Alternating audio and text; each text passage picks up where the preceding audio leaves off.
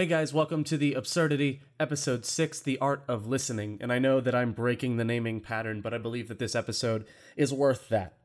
Now, I want to admit ahead of time in this episode that there is great irony in me expressing my opinion about people expressing opinions.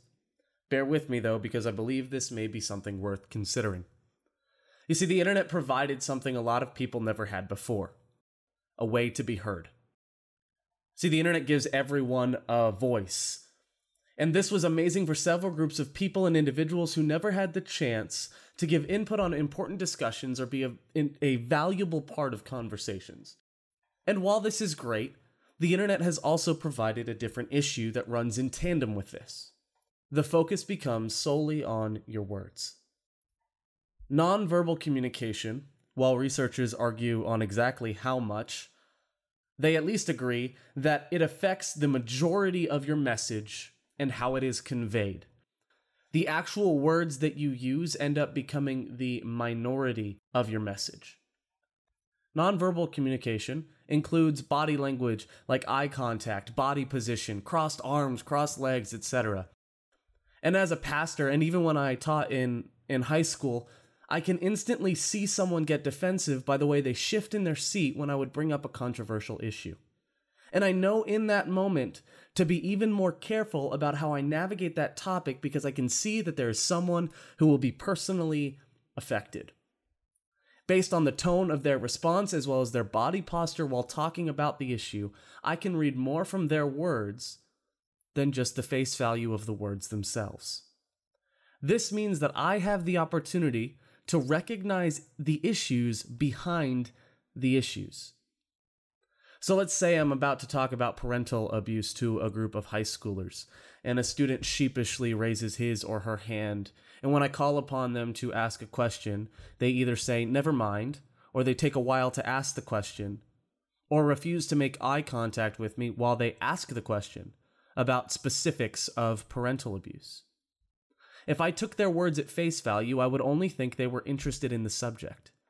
But if I recognize the nonverbals, the lack of eye contact, the half-hearted raising, raising of their hand, or maybe the fact that they took a long time to do it and they looked beforehand like they were really struggling to decide on whether or not they even wanted to ask the question. See, if I ignored that, then I would only think they were interested in the subject itself. But if I recognize those nonverbals, I might also recognize why they are interested. And I can suspect the matter is much more personal to them or to someone they know. And now I have the opportunity for follow up and the opportunity to appropriately intervene in what, in what might be a harmful situation. Yet on Facebook, YouTube, Reddit, etc., we don't have that opportunity. We only have the face value of words, and we can't see those nonverbals. And when we can't see past words and we have to accept things at face value, we often forget to listen. And this is something that I'm guilty of myself. But you see, listening is an art. And so I want to talk about reclaiming that art today. Anytime I see someone state a viewpoint on social media, I rarely see people trying to connect beyond it. Instead, I simply see people trying to be right. But sometimes, I would contend, that being right isn't the most important thing. Even if Colin Kaepernick's protest was done inappropriately, must we be so quick to minimize the plight of thousands of Americans just to prove our rightness? We don't listen to the message behind the message, but we become spokespersons for our own personal ways. If I don't like how you did something, if I don't like how you said something, then it doesn't matter why you did it. I will let you know how wrong you are for doing it. And this amazes me because I see this pattern of behavior from the same group of people who walk out of churches because well meaning Christians have done the same to them, casting judgment on face value rather than trying to understand and connect with the person behind. You see, when I was in third grade, a friend introduced me to pornography. And this would become the catalyst for what would eventually become a lifelong struggle for me and countless other men.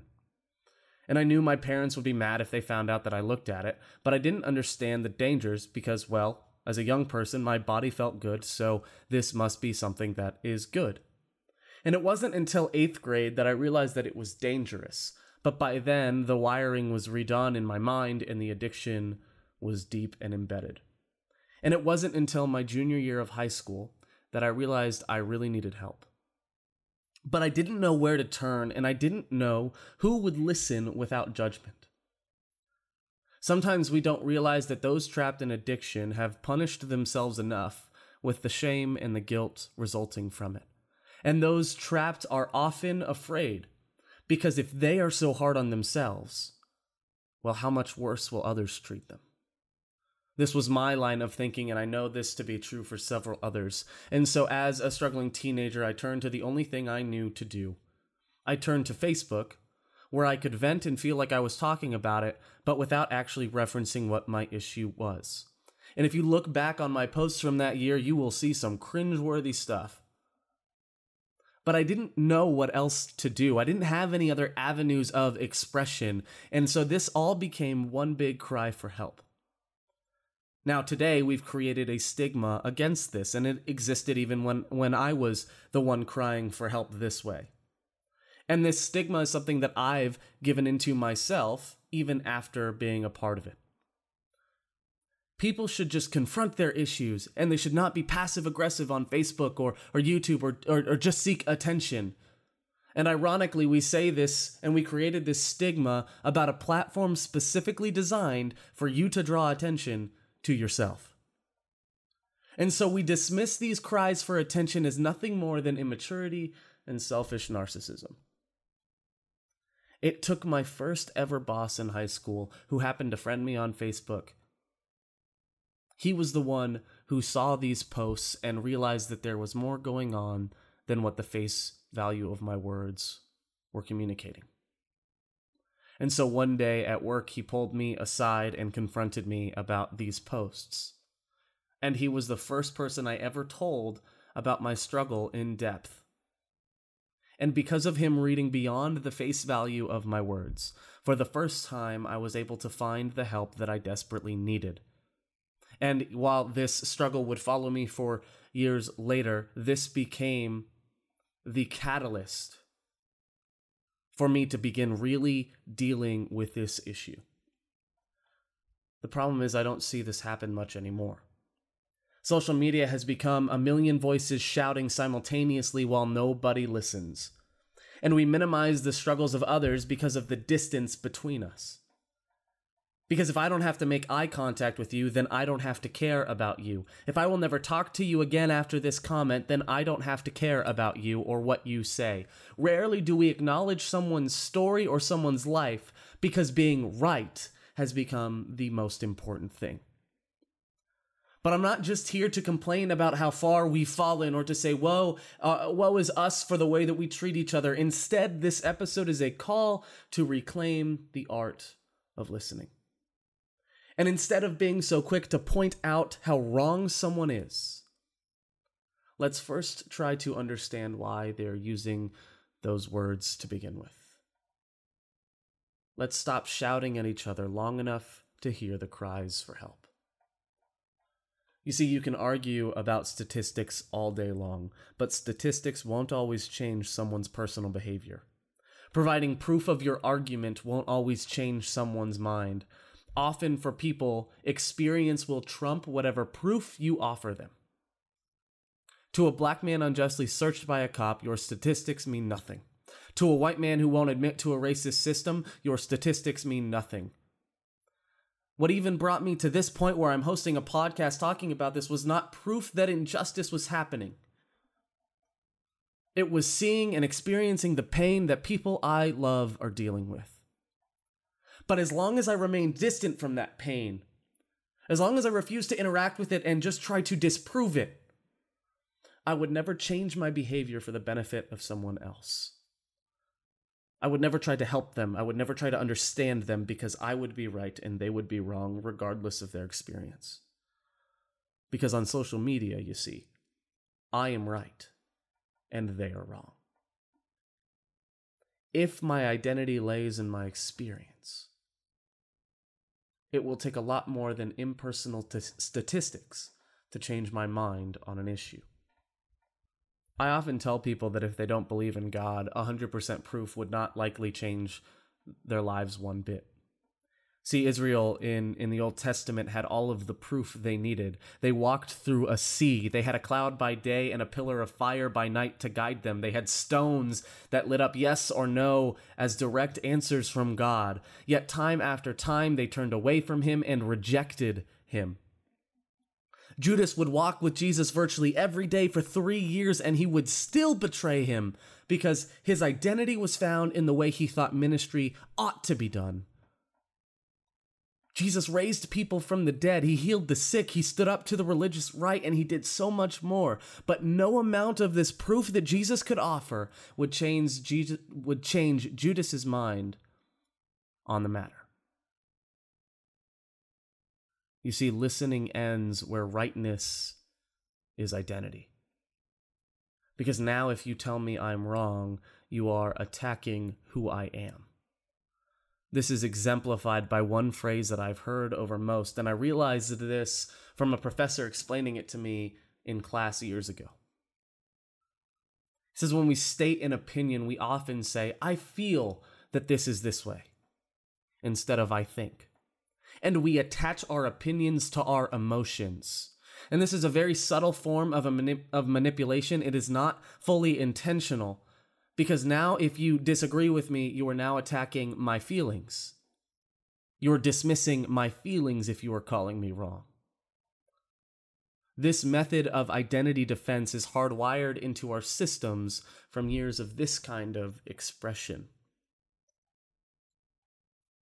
We set up our tents and we build walls to protect our identities, leaving them to grow cold and distant from the experiences of others.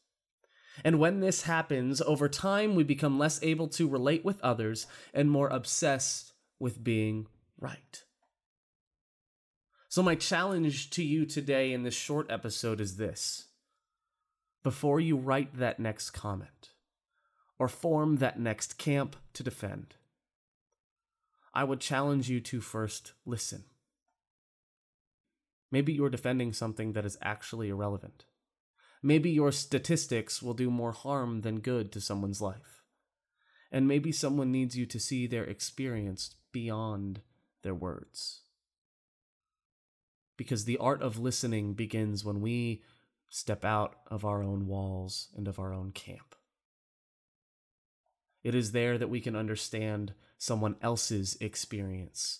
It is there that we can reach out a hand and help someone else. But as long as we are so obsessed with being right and protecting that rightness, we will be unafraid to leave someone else in pain and in darkness and guilt and shame.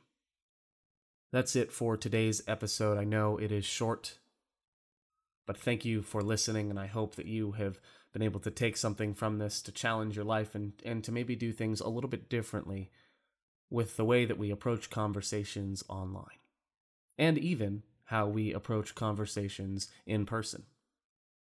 You can find more episodes of The Absurdity at www.theabsurdity.org. You can find us on iTunes as well. You can go ahead and subscribe there. And if you do, please leave a review and let me know uh, what you think of the show. If you are interested, you can contact me by emailing me at ryan180becker at gmail.com. You can let me know if you want to be a part of the show in any way, if you want to come on and talk about a specific issue that you are passionate about, if you want to delve in a bit more to some of the issues we've talked about in in previous episodes, whatever it looks like, you are welcome to be a part. Until next week, I'm Ryan Becker. Thanks for listening to The Absurdity.